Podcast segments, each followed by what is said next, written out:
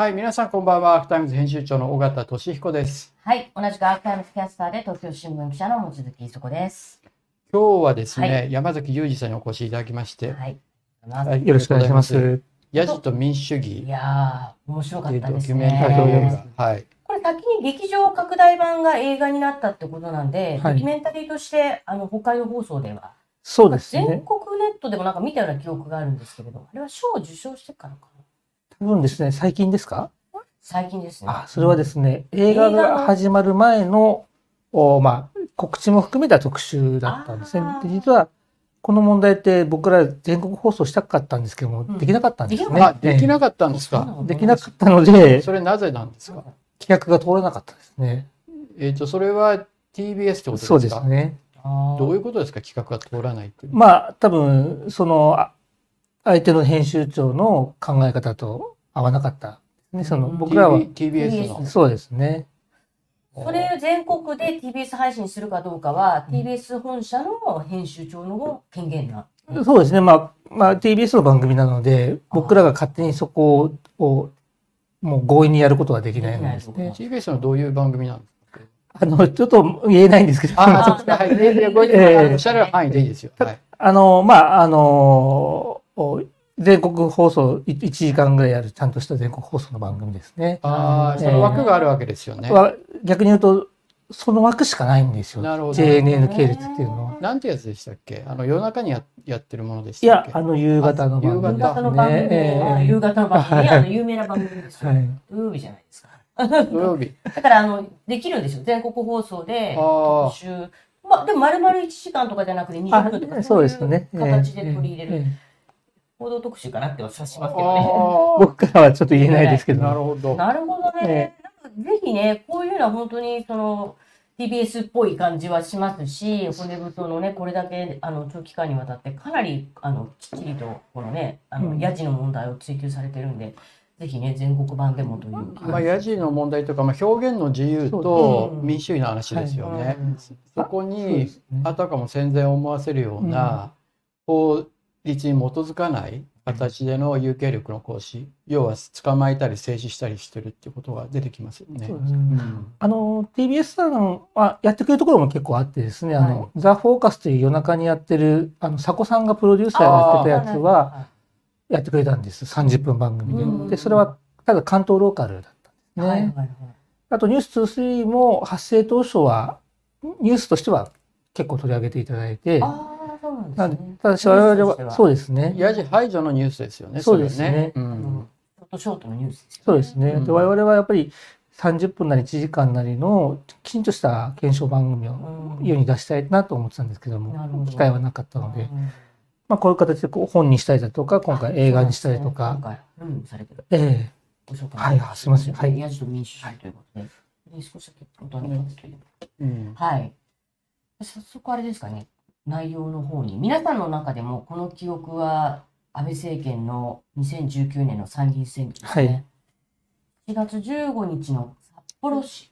ですね。え山崎さん、はい今は北海道放送の放送局のデスクでいらっしゃそうるんですね。はい。デスクの立場としては、北海道放送では HBC ですよね。そうですね。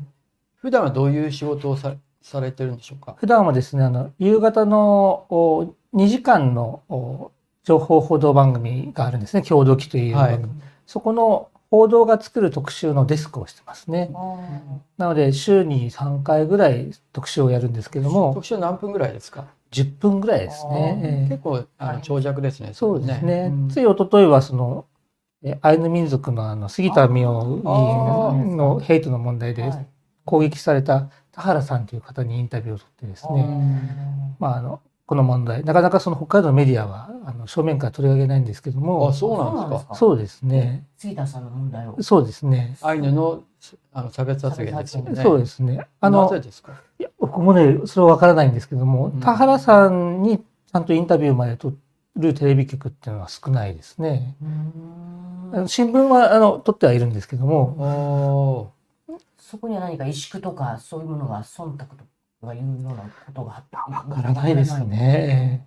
ただ、あの、こういう話はやっぱりその、まあ、田原さんのインタビューだけじゃなくて、やっぱり杉田美代にも我々取材申し込んだりとか、うん質問状送ったりとかしなきゃいけないので、そういう手続きが結構は負担に感じるのかもしれませんけどね。でもそれ取材の普通の取材ですよね。もちろんそうですね。そ我々、なかったら何やるんですかね。いや、我々あの、北海道はその、アイヌ民族なんていないっていう風な日本会議系の人もたくさんいるんですよね。だから、まあ、それは報道特集でもやったんですけども、あの、そういうかこと、そういう人たちが、あの、市役所の区民センター使って市民集めて、ヘイト的な講演会をやるっていう話を聞いて、あ許可が出ちゃうの許可が出ちゃうんですよ。で、すで市民がそれを問題視して、で我々も問題だと思って、当然その主催者の団体にもえ取材して、市民の反対の動きも伝えているんですけども、それも取材したのは我々だけですね。あ、ああ、そうなんですか。ええあの、ただ山崎さんは、おきあの聞いたら、実はあの、テレビ朝日の報道特集、報道ステーションか。ニュースステーションと報道ステーションですね。いや、ニュースから、あ、そうか。はい久米さんの時から、そうですね。実はずっと、あの、テレ朝で有名な松原文江さんがね、はいプロデューサー、チーフプロデューサーやってた時からやってらっしゃって、もともとはテレビ朝日にいらしたんですか？いや、あの、制作会社にいたんですね。でそこから出向という形ではい。ディレクターとしてやってましたね。なるほど。優秀な方、ディレクターたちがやはりいるから、やはりあのね、ニュースステーション報道特集はずっと支えられてきたことがあって、それが早川会長体制の時にね、うん。数年前ですけど、十数人一気にベテラン勢が切られるってことがあって、うん。まあそれで質が落ちたんじゃないかっていう気は私言ってるんですが、うん。じゃあ、じゃあ、辞められたのはいつ頃？じゃあそちらの報道ステーション。2006年ですね。2006年ですええか。あだから松原さんがプロデューサーになる前ですね。なる前ですね。ええまだ、あの、まだやりたいことができちゃった時代だと思いますね。ですねええニュースステーションから報道ステーションに移行する頃ですか。そうですね。ニューススステーションはね、6年間やって、はい報道ステーションを2年間やりました。なるほど、そうですよへね。えそうすると、なんか聞いてると、やはり、あの、北海道放送といっても、本当に現場でバリバリ、あの、すごくね、ニュースステーション、報道ステーションが注目されてた時期に、、えはいい。ろんな番組作ってるんで、はい。その気迫でやっぱ北海道に乗り込むと、うんあれなんでみんなこれやらないのかなみたいなことが実は多々ああったような。そうですね。だから、僕がやりたい関心があるやつって、大体他の局は取り上げないんですよね。で、それで、まあ、あの、特集作ったり、ドキュメンタリー番組を作って、でおかげさまで、なんか、あの、作るためにいろんな賞を。いただいて今回もそう想像してますよね。逆になんでこれを取材したいのかなっていうことも多いですよね。それは他局の記者さんとかディレクターと会って、ええよく山崎さんよくやれますねとか、えうんやっぱりちょっといろいろ僕たち圧力入っちゃってとか、なんかその、うんなぜやらないかの理由を聞いたことはないんですね。同業他社からすると多分一目置かれてると思うんですけど。うん、聞いたことはないです聞いたことないね。聞いたことない けど、大体わかりますよね。ええそもそも、もともとはじゃあ、テレ朝でディレクターされてて、制作会社から出向の形で、はい。それはニュースステーションであり、はい。報道ステーションになり、はい。そこをなぜ辞められて、うん。そこから北海道行かれるんですか？そうですね。そのそのトランジションというか、うん。変化どういう背景が？やっぱりね、あの、制作会社あでも結局いつ首切られるかわからないですね。で、あの、とても優秀な人でも、もう50歳になったら、うん。もうこうギャラが高くなって逆にその雇ってもらえなくなるという、そういう、なんですか？そうですね。あの、やっぱりテレビ局もテレビ局があって、関連会社があって、さらにその、こう、下請けみたいな、なるほど。非常にその、こう、まあ、構造があるんですね。で、確かに今、そのニュースステーション、報道ステーションやって好きなことできて華々しい現場ではあるんですけども、まあ自分の将来が見通せなかったっていうことと、僕はあのずっと契約社員だったので、あ契約社員。はい。あともう一つ、朝の契約社員って形だったえっとね、あ制作会社の契約社員ですでね。制作会社から出向してる。そうですね。ああともう一つはその、やっぱり子供が3人生まれてう、ん。その、自分のやってるニュースが自分の住む地域が良くなってるという実感が持てなかっあああ それは正直東京とかでやっててた。、そうですね。こんなにいろいろやってもね良くならないな、政治も社会もみたいな。そうですね。まあ、華々しいニュースなんですよ。全国ニュースのトップなので。ええ。けど、じゃあ、振り返って、僕が今生きてる半径100メートルの世界が良くなってるかというと、そういう実感が持てなくて、で、した時に、あの、前はどちらに住んでたんですか？えっとね、西葛西ですね。西葛西ええうんまあ、都市系住民がいっぱいね、うんそうですねでね。で、した時に、あの、北海道放送から人が探してるっていうのを聞いて、あーで、まあ、えー中中途採用の面接受けて、ああの、まあ、どうせ残りの人生、北海道の故郷戻って何か地域の役に郷なんですね。あ、そうです。出身ですね。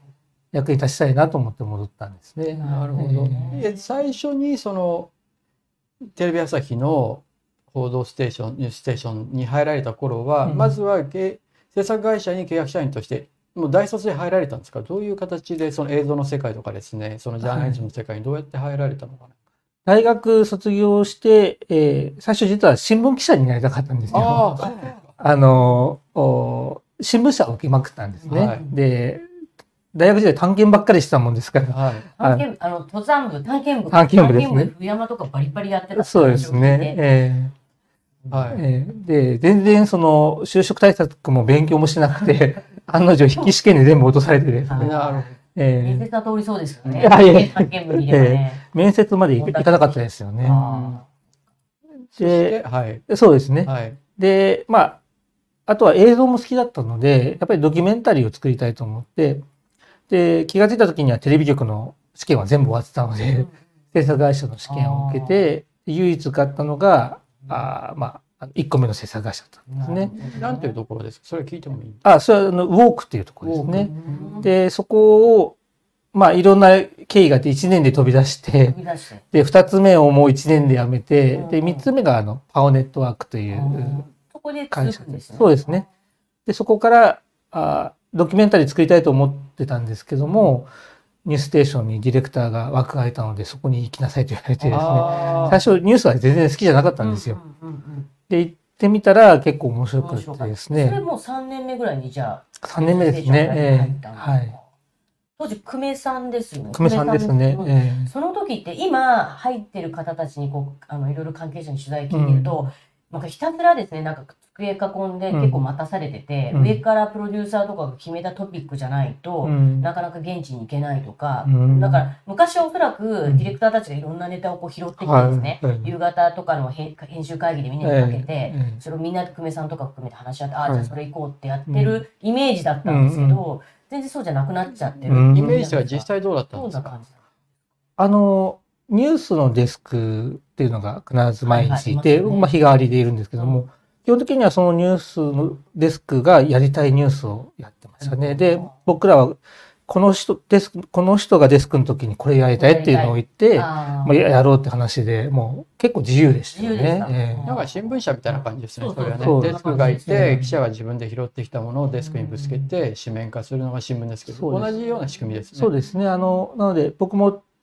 特集もやらせていただいてですね、あの、なかなかこう、デリケートなというか、あの、あまあ、いろんな反響を呼んだ特集もすごいやらせてもらいましたね。なんか記憶に残るいくつかあったんですか？あの、一つはですね、やっぱり、あの、1989年に、あの、足立茅瀬で起きた女子高生のコンクリート詰め殺人事件があって、それの加害者側を取材した特集をやったんですね。で、やっぱり少年事件って、あの、少年事件の少年法の改正が議論になった時で、あの、まあ、事件の被害者の権利っていうのはもちろん守られなきゃいけないですけども、やっぱり事件を防ぐには加害者のことを知らないとダメなんですね。で、厳罰化だけで本当にいいのかっていう議論があったので、そのじゃあ加害者が一体なぜ事件を起こして今構成してるのかどうかっていうのを、なかなかその加加害者のその後っていうのをメディアは取材しないですから、あそれはやっぱりちゃんと伝えるべきだと思って取材をしたんですね。そしたらすごい視聴率いいんですけども、あの帰ってくるメールがですね、なんであんな奴らの声をこ拾う拾うんだっていう、そういうバッシング。当時の議論を覚えてますね。あそういう議論ありましたよね。久米さんっていうのはどういうふうにニュースに関わってたんですか？当時は。あの、まあ、僕は一ディレクターだったので、あの、あんまり会話はないですね。で、特集やるときは必ず事前に見せて、で、その久米さんからあ、まあ、意見をもらうんですけども、まあ、あんまり内容には口出さないというかですね。ええあんまりうるさそうですけど、うるさくないあ、全然全然。ええむしろその視聴者から見てこれ分かりにくいとか、これはこう補足した方がいいっていう、その僕らがこう、こう突っ込まれそうだなってことを想定することを超えた、こう、意見を言ってくれて、で、それは大体正しかったですね。なるほど、えーなるほど、えーちょっと離れた目線で視聴者の側に立ってっていうことそうでなんですすね。ね。でうんあの、まあ、もう一つ記憶にあるのは、あの、死刑制度を取材したこともあって、で、ある死刑囚をずっとこう僕らは取材してて、その死刑囚が執行された時があったんですよね。で、あの、僕はあの、通夜告別式にも取材してですね、死刑囚の顔を撮ったんですね。でそれを入れ込んだ VTR を作ったんですけども、あのー結局最後はプロデューサーの意向でやっぱりカットせざるを得なかったんですね。その、あの、通夜告別式の、死刑囚の顔自体顔顔のワンカットですうね。んでやっぱりテレビはあの死体遺体っていうのはまだ出せなくてですね、ましてや死刑囚の顔っていうのはもっと出せないのでやっぱりあの番組が持たなくなるというふうにあそうですか。判断をされて、で、久米さんは後でカットされたっていうのを聞かされたらしいんですけども、あの放送前かな。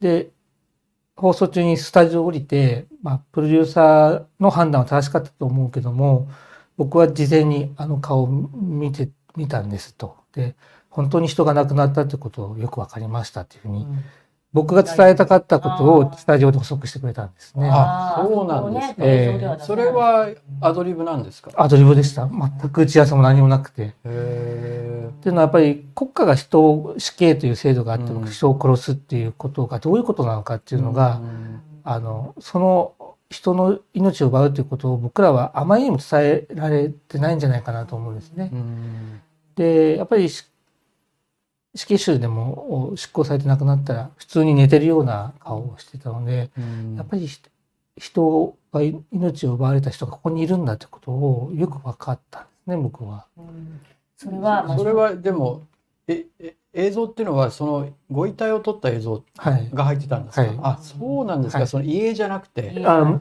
あの遺体そのものですね。それはすごいですウねィ。シュマさんの時もね、ウィシュマさんの時もそうんうん。の TBS はかなりずっと密そう着して、ですね。であの遺体のね、はい。映像は撮ってましたけど、は確かに手手元元だだけですうね。ん。それはやはりその今ね死刑の議論っていうのはうん本当になんか昔に比べると活発になならなくなってしまってたんですけど、うん当時はその死刑囚、まあ、やった罪はまあかなり重かったのかなとは思うんですけど、うんまあ、密着して、まあ、うん。密着というかそういう意味で長い、うん。あのスパンで取材を彼に、彼死刑囚の方にかけていて、最後、まあ、見送った立場で、うん。どういうふうにこう今死刑制度ってものについて感じましたか？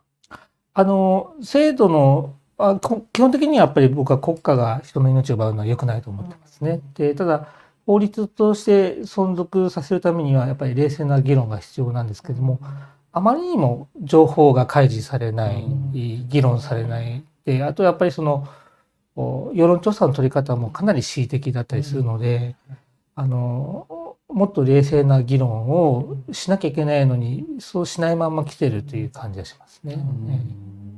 そのあの映像は流せなかった番組自体は、うん。やっぱりその賛否両論反響としては双方の意見が出てきたって感じ。えいやあんまり出なかった。あんまり出なかったんだ。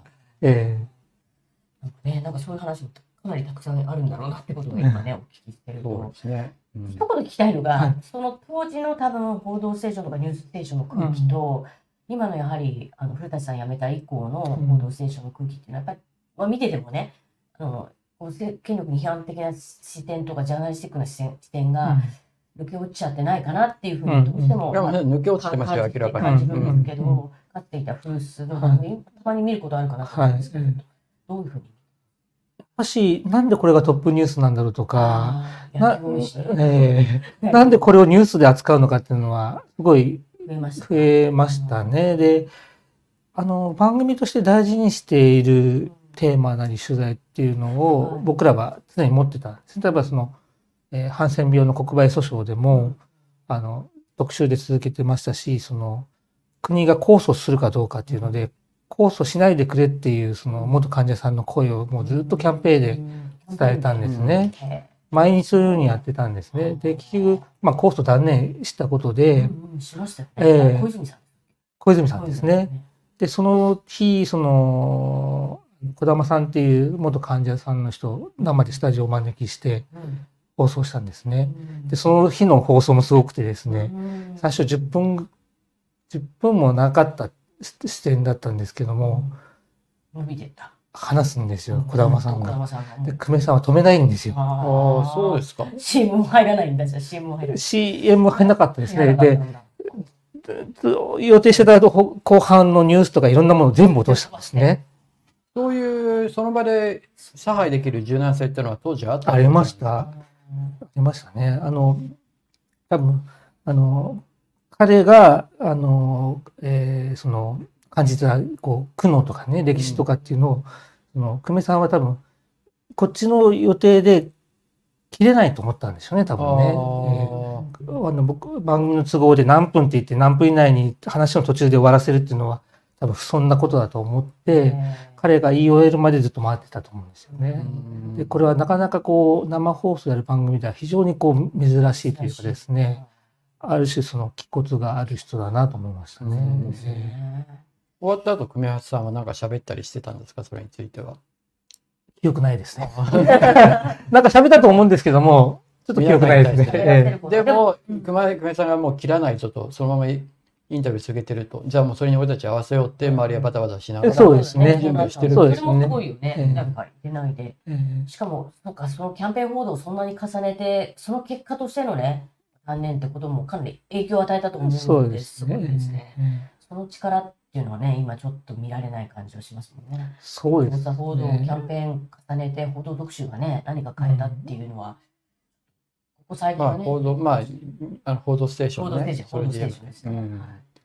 そうです先ほどね、すみません、あの、なぜこれをニュースにしてんだろうと、今のポステとか出て思うっていうのは、うん例えばどんなのですか、あ確かジャニーズのやつでなんかなんか名前変えましたとか、名前変えました。た 看板変わりましたみたいなのはね、やってとかあと誰々さんがっていうそのなんかあんまりニュース性が感じられないやつをやってましたね。そのやっぱその性被害の話だとかそういうことならままだしも何か、うん、多分報番組々が移籍したとか、まあ、そうですねとかね。そうですね。うんえかつてならまあ夕方番組にストレートでちょこっとなんかは芸能ニュースっぽいことをやってたそうですねえーただの芸能ジャニーズにのが何か活動したとか、タレントがどうしたとか。うんそうですね。そそういう話こんなやつを見てあ、なんでこんなの流すんだろうなっていうことは思いました。なるほど。やっぱり入ってる中の人たちに聞いても、いあの天気とスポーツと、うん。これでしなんかやっていこうみたいな感じになっちゃってて、本当に自分たちの調査報道とかで社会を変えよう、政治を変えようっていう気がうん本当になくなってあしまってそうですかるっていう声は、だからいきなりトップで大リーグの話が出てくる。うんまあもちろん視聴率はそれでスポーツだから良くなるけど、でもそれじゃあこれまでのね、報道ステーションのやってきたこととは違うよね、みたいな。まあ、スポーツバラエティみたいになってますようね。ん。はい。っぱいまだまだお聞きしたいところはあるんですが、ちょっとぜひね、このあの今日はね、このヤジと民主主義の劇場版、はい。ぜひいろんな人にね、見ていただきたいなと思って、えー来ていただいたので、お話に入っていきたいんですけれども。同時に、はい。い、や、今お話を伺ったことで、なぜこういったドキュメンタリーそう番、だね。映画が、番組が北海道から出てきていて、これだけ力を入れてるっていうのが分かりましたよね。ね。そうやってやってこられていてで、すね。で、そういった問題、うん加害者側の問題、被害者側の問題、ずっと取り組んでこられてきて、あとは国家権力の話ですよね。はのが背景にあって、で、他の北海道の放送局とかメディアやらないっていうこと。だからこれがややはり山崎さんが北海道にいらっしゃるからこういうものが追いかけてっていう作品ができたんだなというのはよく分かりました。はい、で早速ですけれども、この、はい、映画「ヤジと民主主義劇場拡大版」とい。うもので、そもそものはい。ですねこのこれですね。はい。2019年の7月にこれ非常に有名になりましたよね、うん。その後うん。裁判の判決も出ましたし、参院選中にですね応援演説に来ていた安倍首相に対してヤジを飛ばした市民を警察が排除したはい。というもので、これ安倍やめろって言ったんですよね。この大杉さんという方は。でもう一人の桃井さんという方は増税反対って言ったんですよね。うん。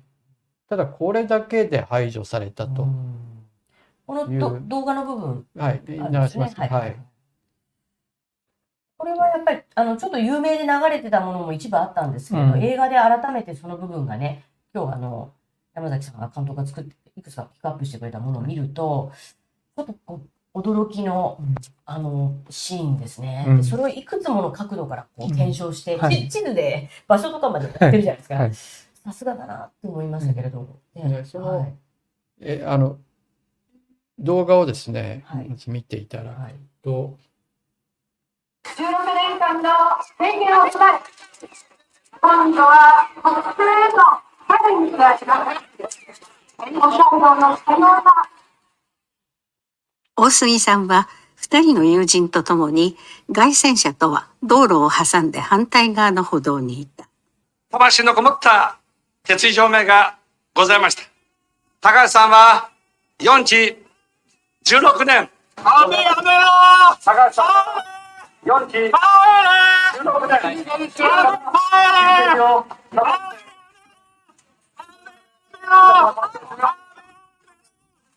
年。今から1ヶ月前に北海道のマリ事件がありました。改めてお亡くなりになれた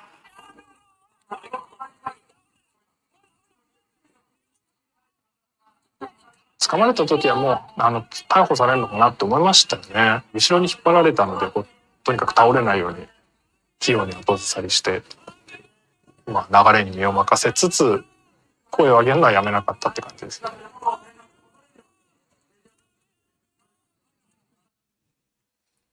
はい。もう一つがこの桃井さんそうですね。ですね。これもこれ見ていただいて。これ当時学生だった学生、大学生でですね。すね。桃井さんは後方で一人で演説を聞いていた。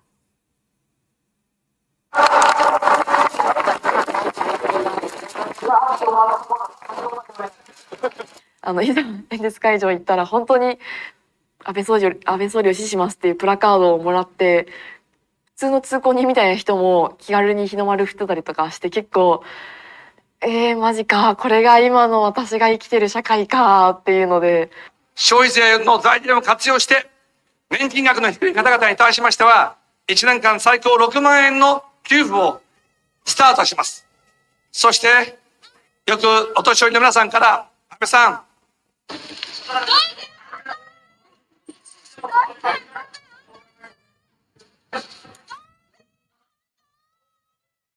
生まれて初めて槍を飛ばした。うんうん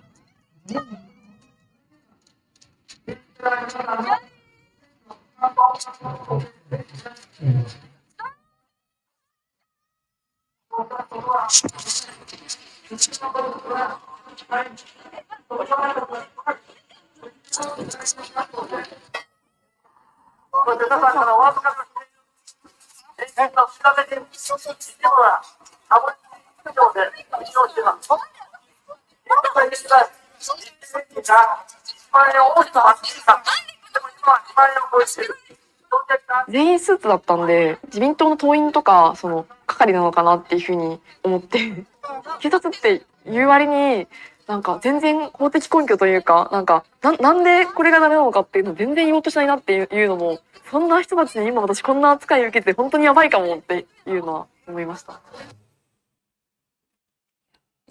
ね衝撃ですよね。このどちらも衝撃でしたけど、大杉さんは、えっと、社会福祉士さんソーシャルワーカーですねソーシャルワーカーさん誠さんのね、本なんかそうですね。見ていて。う、ん、年越し派遣村がね、そうですね。いう中で学生時代を過ごして、ええ。やっぱりそういった社会の問題点に、上位とかねうん向き合ってきた方なんそうそうですね。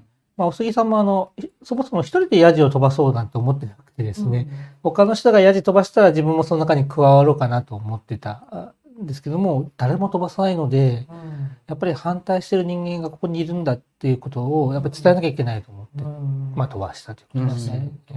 えで、その大杉さんを桃井さんはちょっと離れた場所で見てたたりすかそうですね。この二人は、もともとは知り合いだったんですね。あで、あ、知り合いなんですか？知り合いなんですね。で、最初一緒に行く予定だったのが、うん。もう途中なんかはぐれちゃって、うん。まあ別々な場所で見てて、で、桃井さんが大杉さんやじ飛ばして排除されたのを見て、大変なことが起きてるって言って、で、彼が飛ばしたことを自分もなんかこう飛ばさないと、おこういけないと思ってうん。思わず飛ばたんだ。ドキュメンタリー出てきますよね、ええ。ここで声を上げなかったら一生後悔するんじゃないかと思って声を上げてた。でも初めてのヤジだったんですね。そうですね。うえ。んいや、あの、映画でやっぱり私自身が励まされたのは、やっぱり結構内向きで人付き合い含めて、いろいろ困難、困難を抱えてた彼女えが、うん。最後どんどん強くなっていくじゃないですか。すね。これはね、やっぱり女性から見てもすごく励まされましたし、うんすごく桃井さん、あの、北海道行った時私お会いしたことがあるんですけどあ、そうですか。。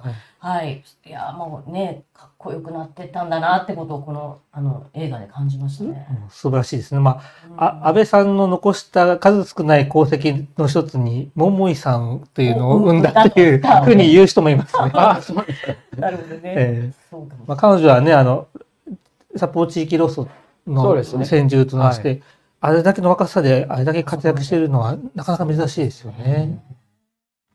で、この付きまといの動画というのは、桃井さん自身が、自分で撮ってるんですねあはいこれもちょっと見ること可能ですか？でどこになってた？うん。とっさの判断だったんでしょうね。そうですね。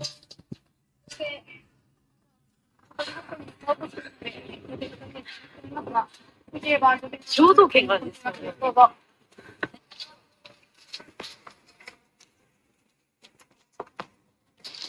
腕掴まれ、組まれてたので、その方がやばいだろうっていうふうに思ってて。そうですね。拘束してますね。ええその悪いようにはしないよ。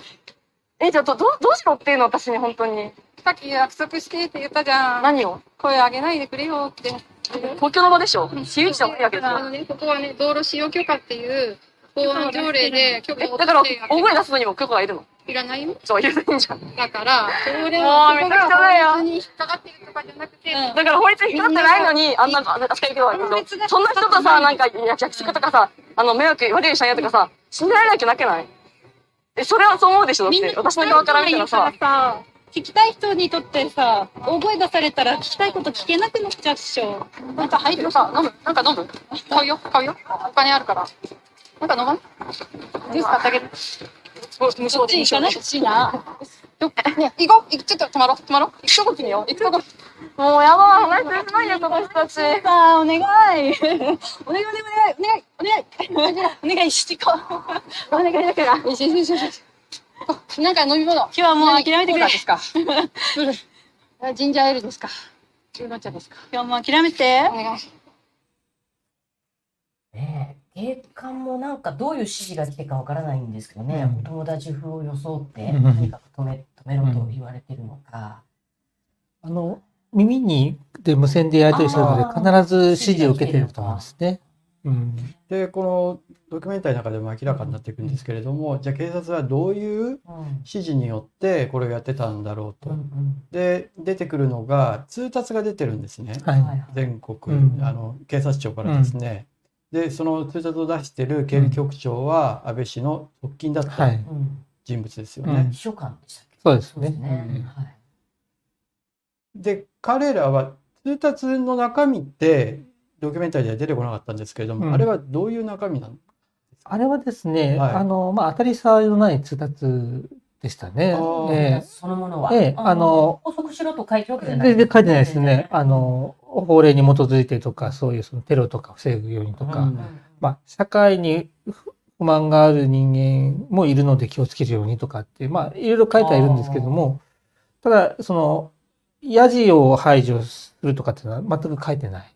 ねでただ、おそらくですけども、その、元ほ元北海道警察 OB の原田さんが言うには、どっかのレベルでやっぱり排除せよというふうに出たはずだ。出たはずだと。具体的なもうのが。ん。それは出てこなかった。それは黒塗りされてる部分にあるんですかね。ああのね、これあの、情報化請求かけてるんですね。けてるんですけど、いはいろいろ聞いたらですね、そのやっぱり文章には残さないんだろうあ、と。そういうものは。そういうものは口頭レベルで伝伝わったんじゃないかっていうふうに見る人がいますそれね。は余計怖いですよね。そうですね。ええだって口頭で言ってることで、うん法律にもないことをうん有権力の行使、うん要は拘束して排除するってことをやったわけですよね。はい一応道警北海道警察の本部長はあの議会で一応その現場の警察官の判断だったというふうにまあ説明はしてる。指示が、指示が出出たというわけではわけではないですよね。あとその表現内容に基づいてやったわけではない。うんまあ要は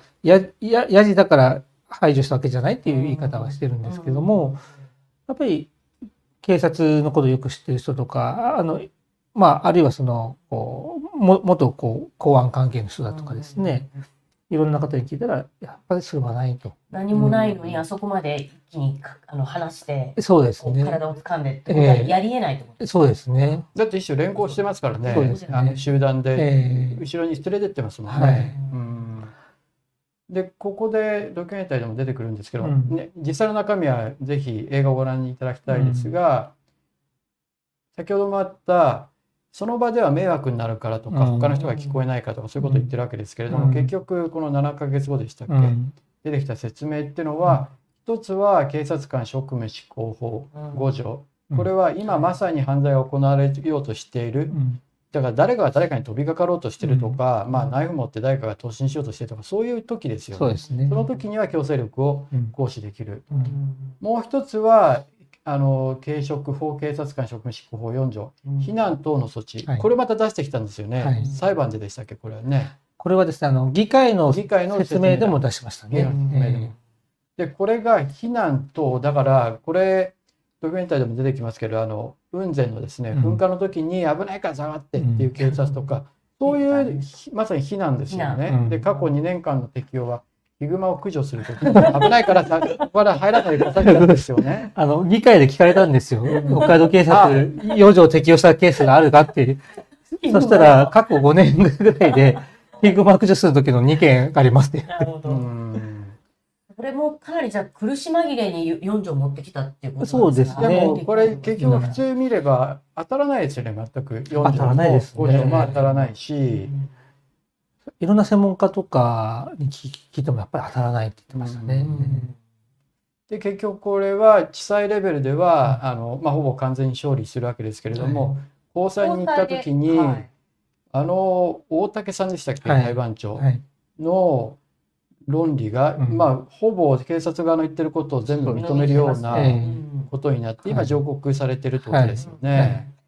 あれでも交際っていうのはそのいわゆる5条の犯罪の予防という意味での観点から適切だみたいなそういう導き方でした。り両方ですよ。両方あのあ4条も4条と4 5条条。あの、大杉さんは、あの、2回排除されてまして、はいはいさっき、大え杉さんの方そうですね。大杉さんのところだけ負けたんですねそうだ。そうだで、えっ、と、先ほどみ映像で見たその、駅前で演説してるとこねあれが4条なんですね。だからあれは避難その非難っていうのは他の人に押されてたからそうですね。あ他に自民党職員出てきますけれどもね特にね自民党職員の人がこう取っててこうやって押してるんですよね。そうですね。でそれを押してだからそこから避難させるっていう意味なんですけれどもでも私もええと思ってもう一回今も見てたんですけど彼が押す前から警察官が確保してこうやって連れて行こうとしてるじゃないですはいか。だからその自民党職員の男性の押したことが契機には全くなってないですよね。映像で見てもね。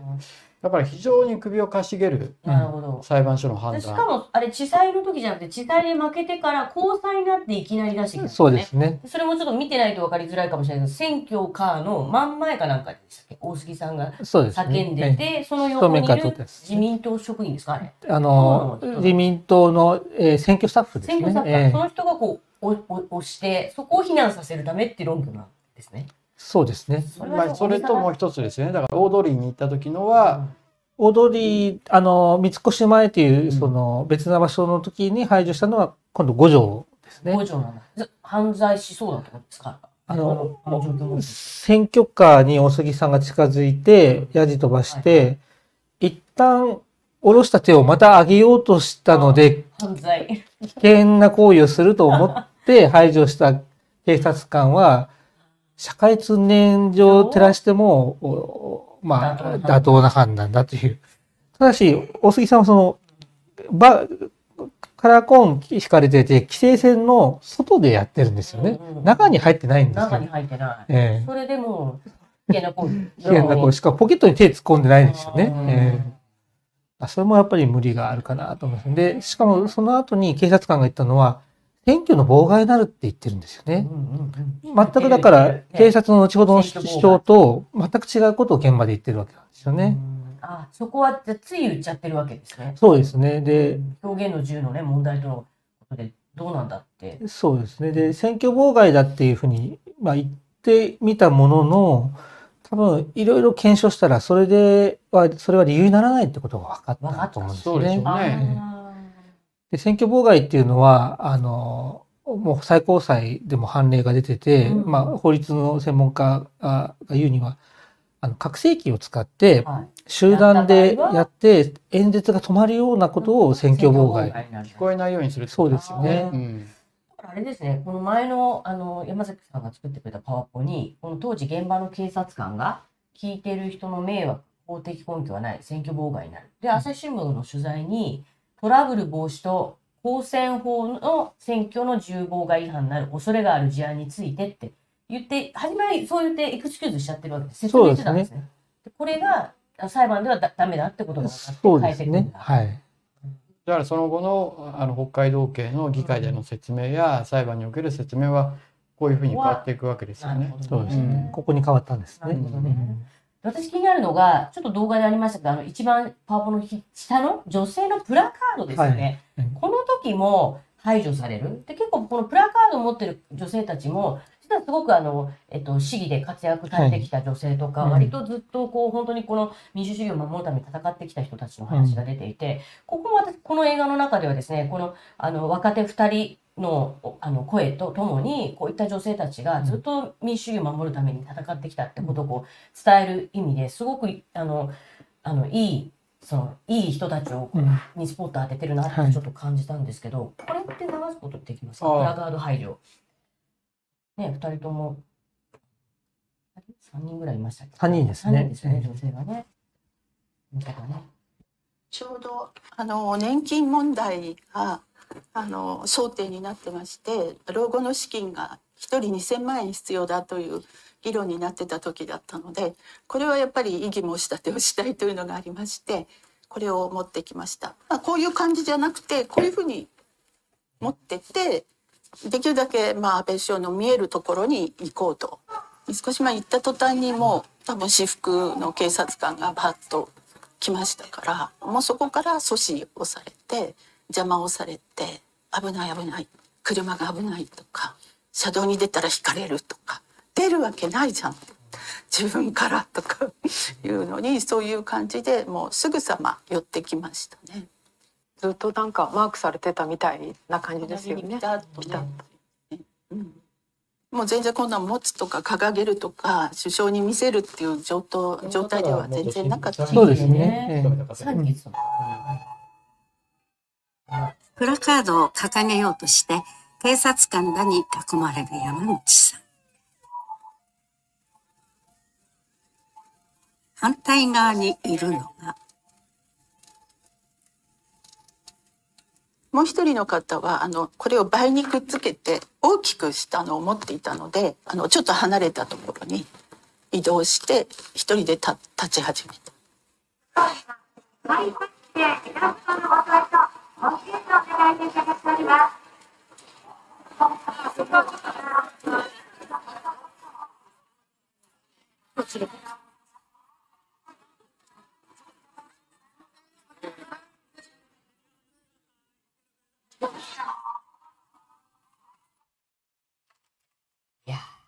この時って本当全部一個一個見ると異常な状況だなってことは今今よくわかるんですけど、うんうん。当時あの取材をしてたりしてても、その空気感、まあ、第二次安倍政権ねすごく安倍さんが強い時でしたけど、うんうん。あのこれまでの選挙と比べても異様だなとか、うん。何かおかしなことが起きてるっていう感覚はありましたか、取材してても。あの、やっぱり賛成派で固められているのがすごかったですね。ああの、プラカードも配ってんですね、あれ。うんうんうんうんあの、自民党が、その、多分支持者と見られる人に。で、なかなかその反対の声を上げにくい雰囲気に、あの、なってるっていうのは分かりましたね。で、あの、まあ、たくさん映像ああるんですけども、その、我々の HBC のカメラとして自体は、ヤジ排除の映像ってちょっと捉えられてなくてですね、後でああいうことがあったと、後で気がついたんですね。ああ、ピックアップしてたんです、ええそこから。で、朝日新聞が最初に報じたんですよね。ああ、そうでしたよね。そうですね。ええあの、やっぱり問題なのは、あの、安倍総理を支持しますっていうプラカードは排除されずに、批判なはカードだけ排除されて、やっぱ安倍総理を頑張れっていう応援する声は排除されないのに、あの、批判の声だけ排除される。だから思想の取り締まりなんですよね。そうですね実体的にやってることは。だからこそ、ドキュメンタリーでも出てきますけど、映画でも出てきますけれども、治安維持法的な感じですよそうですね。ね予防的にやるみたいな感じですですね。ね。あの、私がこの映画で、その、さ先ほど山口隆さん、はい。えー含め女性たちがね、声をああいう形でサイレントにしてるのでうん排除されるところも衝撃でしたけど、うんこの警察官の坂田さんという方が、原田さんね。原田さん。原田さんという方が出てきていて、はいうん彼がまさにあの警察にいた立場からうん。おかしいということを言ってくれてる、これもですね私はある種の民主主義を守っていこうっていうその原田さんの気概を感じてはい。で最後に本当に原田さんがね映画を見届けることなくというところがちょっと本当に正直泣いてしまったんですけれど、うん。これねどういうメッセージを彼は伝えようとしていたのか。このここですね、うん。はい。あの、原田さんはやっぱりその警察が、あの、どんどんどんどん法的根拠がないくて、警察の権限を強化する法律がで出てきてるっていうことに非常にその危機感を持ってたんですね。で、それをメディアも伝えないし、その市民も知らない。うんいつの間にかあなた方の権利が奪われてるってことにもっと気づきなさいっていういうふうにその警察にいた人だからこそ警察の本来の姿に戻ってほしいというふうにずっとこう提言をしてきた方ですね。このコメントがね、私も非常に印象的だったんですけど、ヤジ排除は特別な問題ではなくて、その治安維持のためのここですよね、法的根拠のない違法行為、たとえね、こ違法であったとしても、ちょある程度の違法だったら、しかいいんだという警察内部の風潮が、雰囲気があるんだということを言ってましたよね。で現実問題あの例えばあの GPS つけたりだとかですね、あと大分だったかなその労働組合のお建物あの監視カメラをつけたりとかですね、はいはい最近だと大河原工業工業ね。のやつも。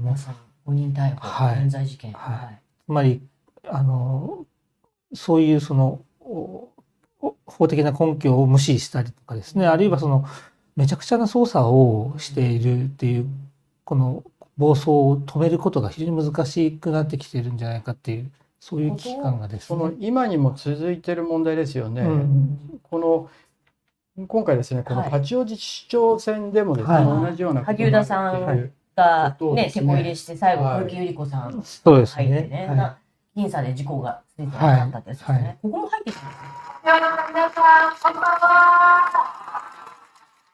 大変お寒いところ、えー、商店の登場ももう朝方になりました。仕上げ課長、仕上げ課長よろしくと、私、小池百合子、八王子にやってまいりました。どうぞよろしくお願いを申し上げます。ということでございます。この八王子、何よりも、この町づくり、そしてものづくりの拠点でございます。事業者の数はですね、1万7000に上ります。そしてそこで働く方々が21万人。まさにこの多摩地区を代表する経済の中心でございます。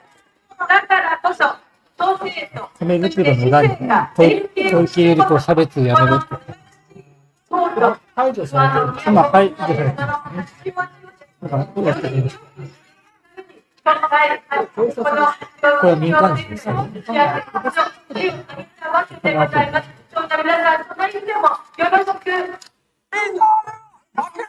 別の人が取ってくれて、その方から提供を受けて。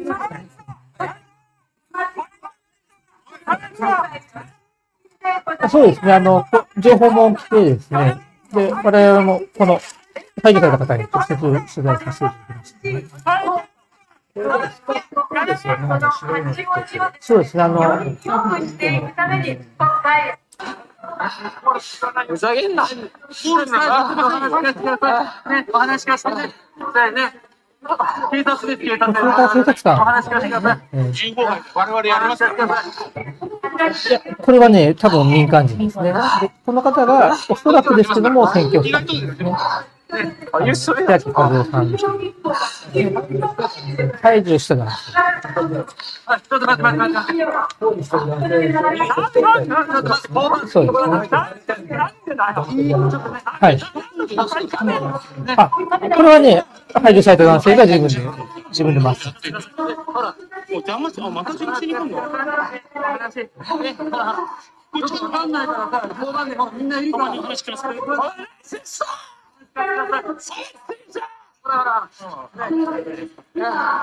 やだ、なんね、協力してください。やだ。お願いします。お願いします。やだ。危ないです。ね、やだ。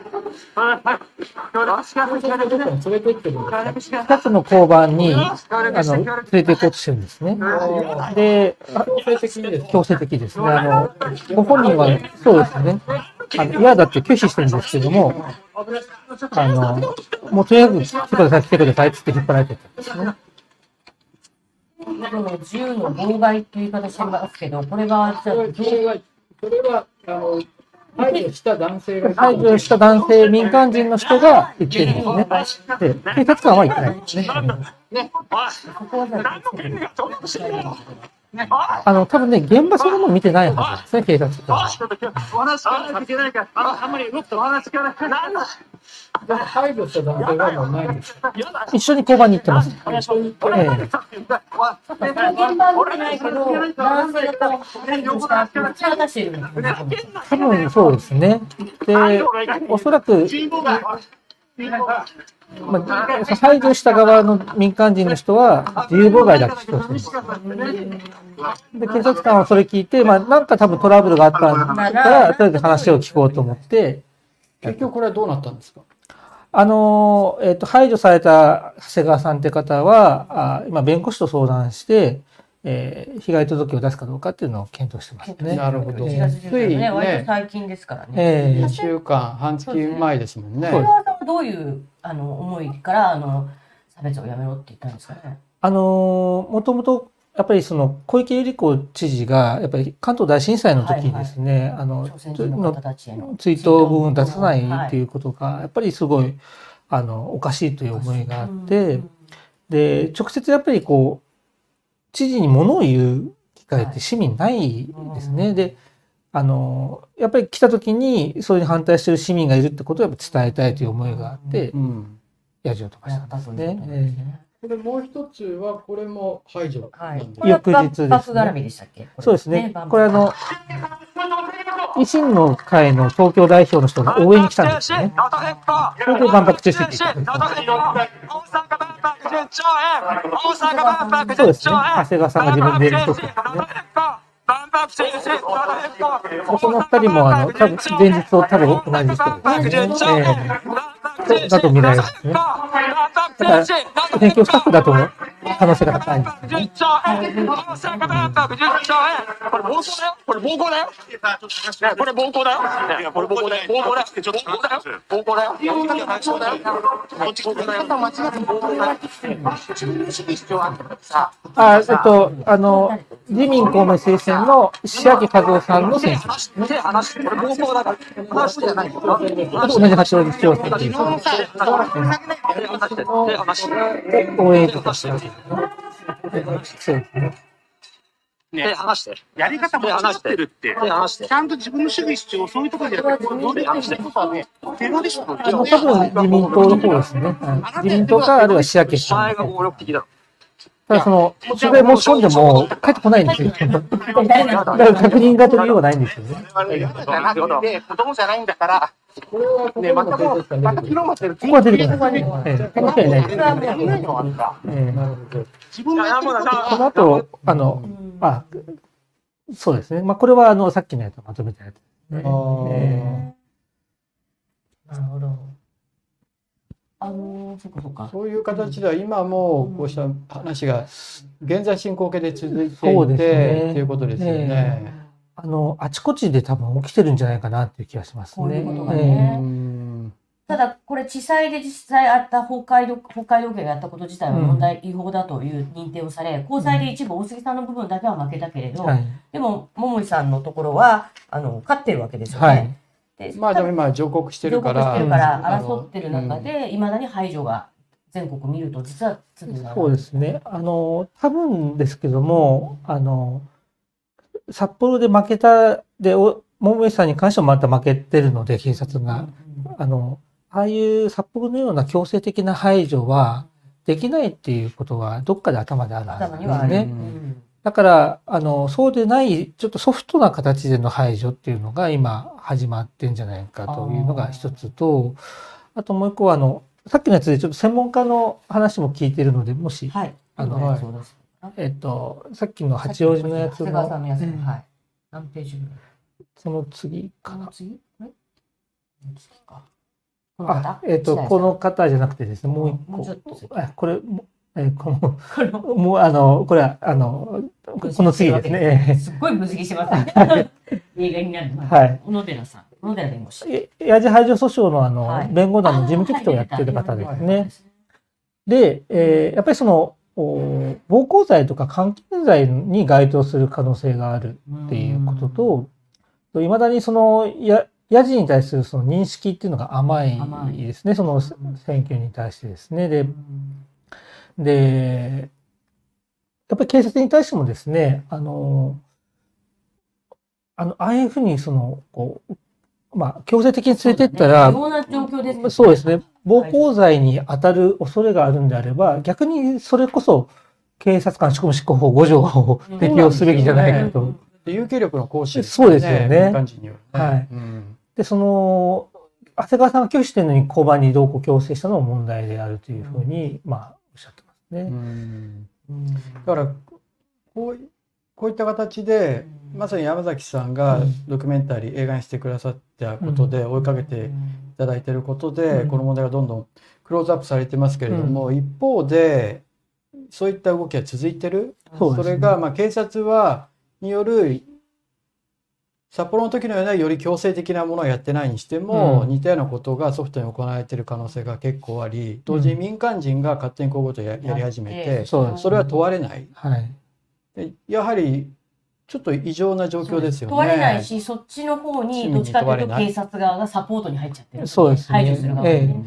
で、札幌高裁の大杉さんが負けた論理で言うと、ヤジが飛ばしたら、民間人が暴行すれば、あの、警察がヤジ飛ばした人を排除してもいいことになるんですよね。ですよねで、暴行した方は、お咎めなしということでそうなんですよね。高裁のお大杉さんをを負けた論理が通用するとですね、それは恐ろしいですよね。そうですよねまさしく八王子で起きたことがまさしくそうなんですね。あのここぜひね、坂口さんの、あの、ヤジと民主主義の中で出た、あの、コメントでね、良かった部分をパワープに入れていただいてるんで紹介したいなと思ったんですけど。読んで11ページ読んでいいですか？はい。はい。え坂口、えー憲法学者の坂口先生がこう言ってます。デモ行進する人やプラカードを掲げる人、えー、ヤジを飛ばす人は自分の顔を晒していると。それだけ覚悟を持っている。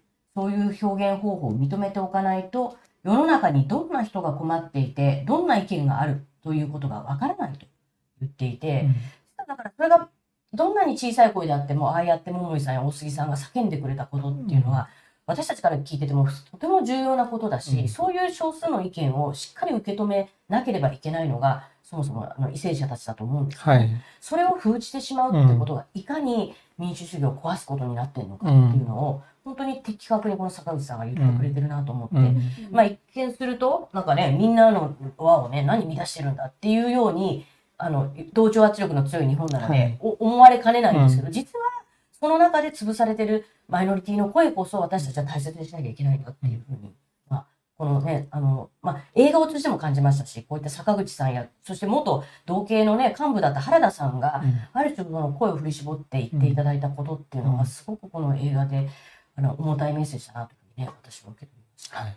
というか憲法上の権利ですからね表現の自由っていう。ですね。えまあ、民主主義でその少数意見にもう耳を傾けなきゃいけないっていうのはそれもちろんですけれどももっともっと基本的な権利として自分で好きなことを言えるそれが民主主義の根本でもあるしそれが憲法でも表現の自由で規定されてるのにそれを完全に犯す行為ですよね。そうですね。うん、ずっと追いかけられてきて裁判でですね北海道札幌場合は一定の進展があったにもかかわらず高裁で判一部敗訴して、そしてそれが今上告に至ってる、同時にいろいろなところで同じようなことが起こり民間人がそういうことをやり始めてる。っていう状況どうご覧になってますか？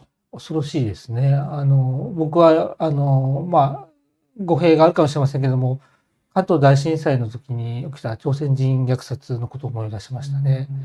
あれと構造は似てるんじゃないかなって、つまりその、あの、変変な噂が飛び交ってですね、で、差別と先入観でもって敵を見つけてですね、で、警察があ誤った情報を流してですね、で、それをもとに率先して自警団という民間人が攻撃してくる。うん。で、それをこう警察は止めないという、その少数者に対する偏見憎悪を煽ってですね、こう権利とか命を奪っていくっていうのは、100年前に起きたことが形を変えても今同じ構造がまだ残ってるんじゃないかなというふうに感じますね。残ってるしじわじわ広がり始めてるって感じですよね。そうですね。逆行するというかですね。ではい。そこに加担してしまってるのがこの次にまあメディアの話がはいはい。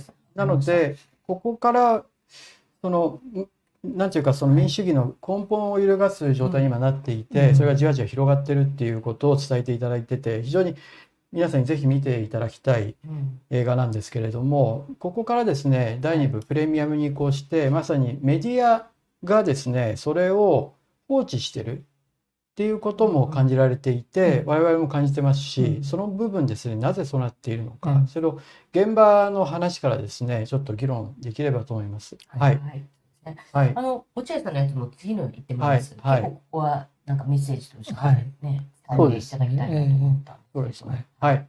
それでは、はい、ここから第2部に移行して、プレミアムに移行してですね、メディアの問題を深く掘り下げていきたいと思います。まずは、はい、一部どうもありがとうございました。はいありがとうございましたありがとうございました。